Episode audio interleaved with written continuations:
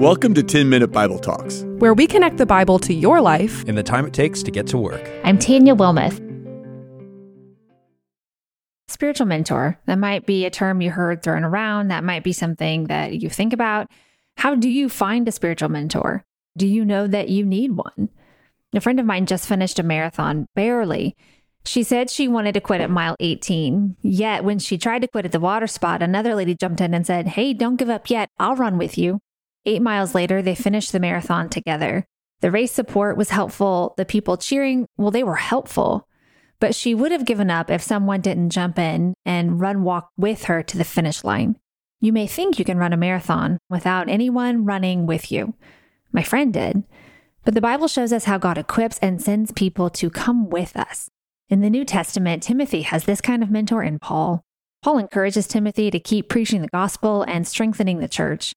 But Paul, well, he's in it with him. The suffering Timothy faces is paralleled by Paul's own suffering. The temptations Timothy faces are also felt by Paul. The endurance Paul calls Timothy into is mirrored by Paul's own endurance. How do you find this kind of mentor? The kind who asks hard questions, calls you to be better, and mirrors the challenges in their own vulnerability and walk of faith.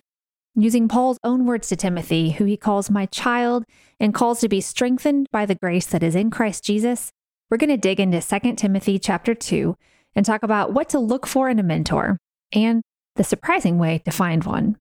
From verses 2 through 4, look for someone whose talk and life are consistent. Paul strengthens Timothy by what he says and teaches about Jesus, and by suffering faithfully for what he believes and proclaims. You're looking for those who take the word of God into their lives in a way that is transforming instead of convenient. From the way they spend their time, to the way they handle conflict, to the way they admit failure, to the way they hold on to hope. They follow God when it doesn't make sense to the world. Paul tells Timothy no soldier gets entangled in civilian pursuits, since his aim is to please the one who enlisted him. Look for someone who isn't lazy, when Paul writes 2 Timothy, he's addressing some spiritual laziness in the church. We have this same problem today, but we need to be trained in our faith. And to do that, we have to actually do hard things to grow. It's called discipline. Paul says an athlete is not crowned unless he competes according to the rules.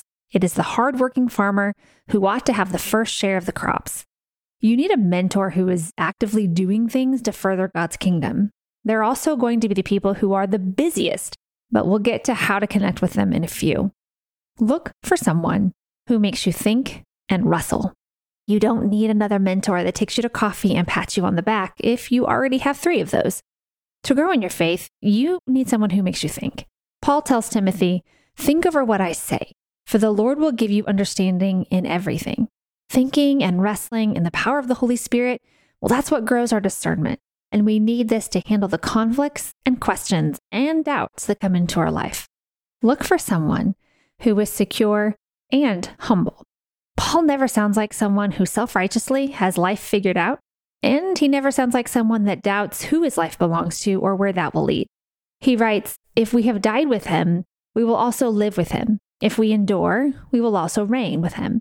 If we deny him, he also will deny us. If we are faithless, he remains faithful, for he cannot deny himself. You need someone who calls you into a high view of Jesus, not a high view of them and their own lifestyle or choices. Look for someone who helps you see and avoid traps. Now, these are the things that can steal your joy commitments you don't need, pointless arguments, unhealthy habits, the list goes on. Paul talks about this twice. First, he says, But avoid irreverent babble, for it will lead people into more and more ungodliness, and their talk will spread like gangrene. He says that in verse 16. And later in verse 22, he says, So flee from youthful passions and pursue righteousness, faith, love, and peace, along with those who call on the Lord from a pure heart. What are the youthful passions of our day? Is it finding your value on social media? This brings us to our last point. Look for someone who shows you where to find your value. Paul ends this chapter with a word picture of what it feels like to be needed or valued in God's kingdom. He says that when we're called into God's family, we are set apart like the gold and silver utensils, brought out and chosen for special occasions to serve the master in his home. So, where do you find this kind of mentor? I think the answer might surprise you. Did Timothy sign up for a coffee date? No. He signed up to serve the Lord Jesus Christ and to do whatever he was called to do in the way he was gifted and equipped. And that service took him into a relationship with Paul. They were co laborers, friends, traveling companions, and mentor mentee. It was hard work that tied them together. I can attest to this too. Show up to serve with your hands or your voice, and God will equip you with people running parallel with you that will encourage you. Look for them, embrace them. In the meantime, and this isn't a substitute, but books are great mentors. Read about pillars in the faith and learn from them. I love Corrie ten Boom and her book, Tramp for the Lord.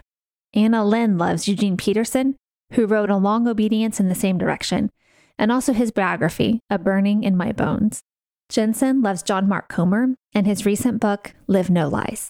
Patrick loves N.T. Wright and his book, How God Became King. And Keith, he recommends Matthew Bates' book, Gospel Allegiance. I hope this encourages you and gives you a good place to start. If this podcast is helping you grow in your faith and you want more people to experience what you have, would you join our team? 10 Minute Bible Talks is a crowd-funded project. Even a monthly gift of $10 makes a huge difference. All gifts are tax deductible, and it couldn't be easier. Just click on the link in the show notes.